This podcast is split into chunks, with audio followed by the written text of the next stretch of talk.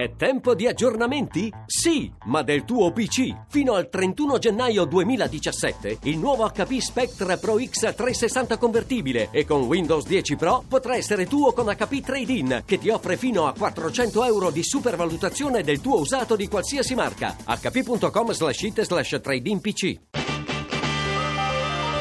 RAI GR1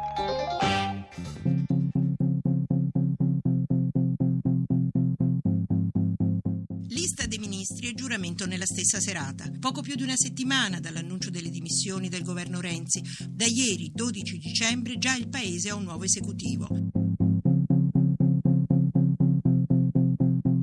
Il governo, come si vede anche dalla sua struttura, proseguirà nell'azione di innovazione svolta fin qui dal governo guidato dal Presidente Renzi.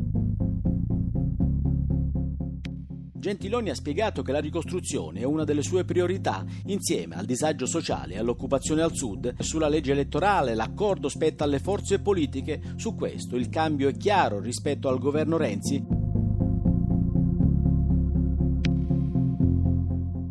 L'unica certezza per il neonato governo Gentiloni è che al Senato le certezze saranno davvero poche. Il no alla fiducia annunciato da Verdini e Zanetti sfila 18 senatori a una maggioranza che a Palazzo Madama ha fatto fatica fin dall'inizio della legislatura. Non mi nascondo certo le difficoltà politiche che derivano dall'esito del referendum e dalla successiva crisi politica. Sono difficoltà alle quali dobbiamo far fronte. È questo l'impegno di chi cerca di servire il Paese facendo politica. Il governo Gentiloni otterrà oggi la fiducia della Camera e domani quella più risicata del Senato. Uno degli intendimenti del presidente Mattarella, arrivare al Consiglio europeo di giovedì con un premier in carica, si realizza.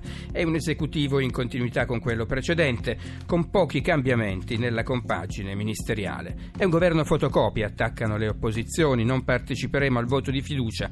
Adesso la parola passa alla piazza, rincarano la dose Lega e 5 Stelle che ribadiscono la richiesta richiesta di tornare alle urne al più presto.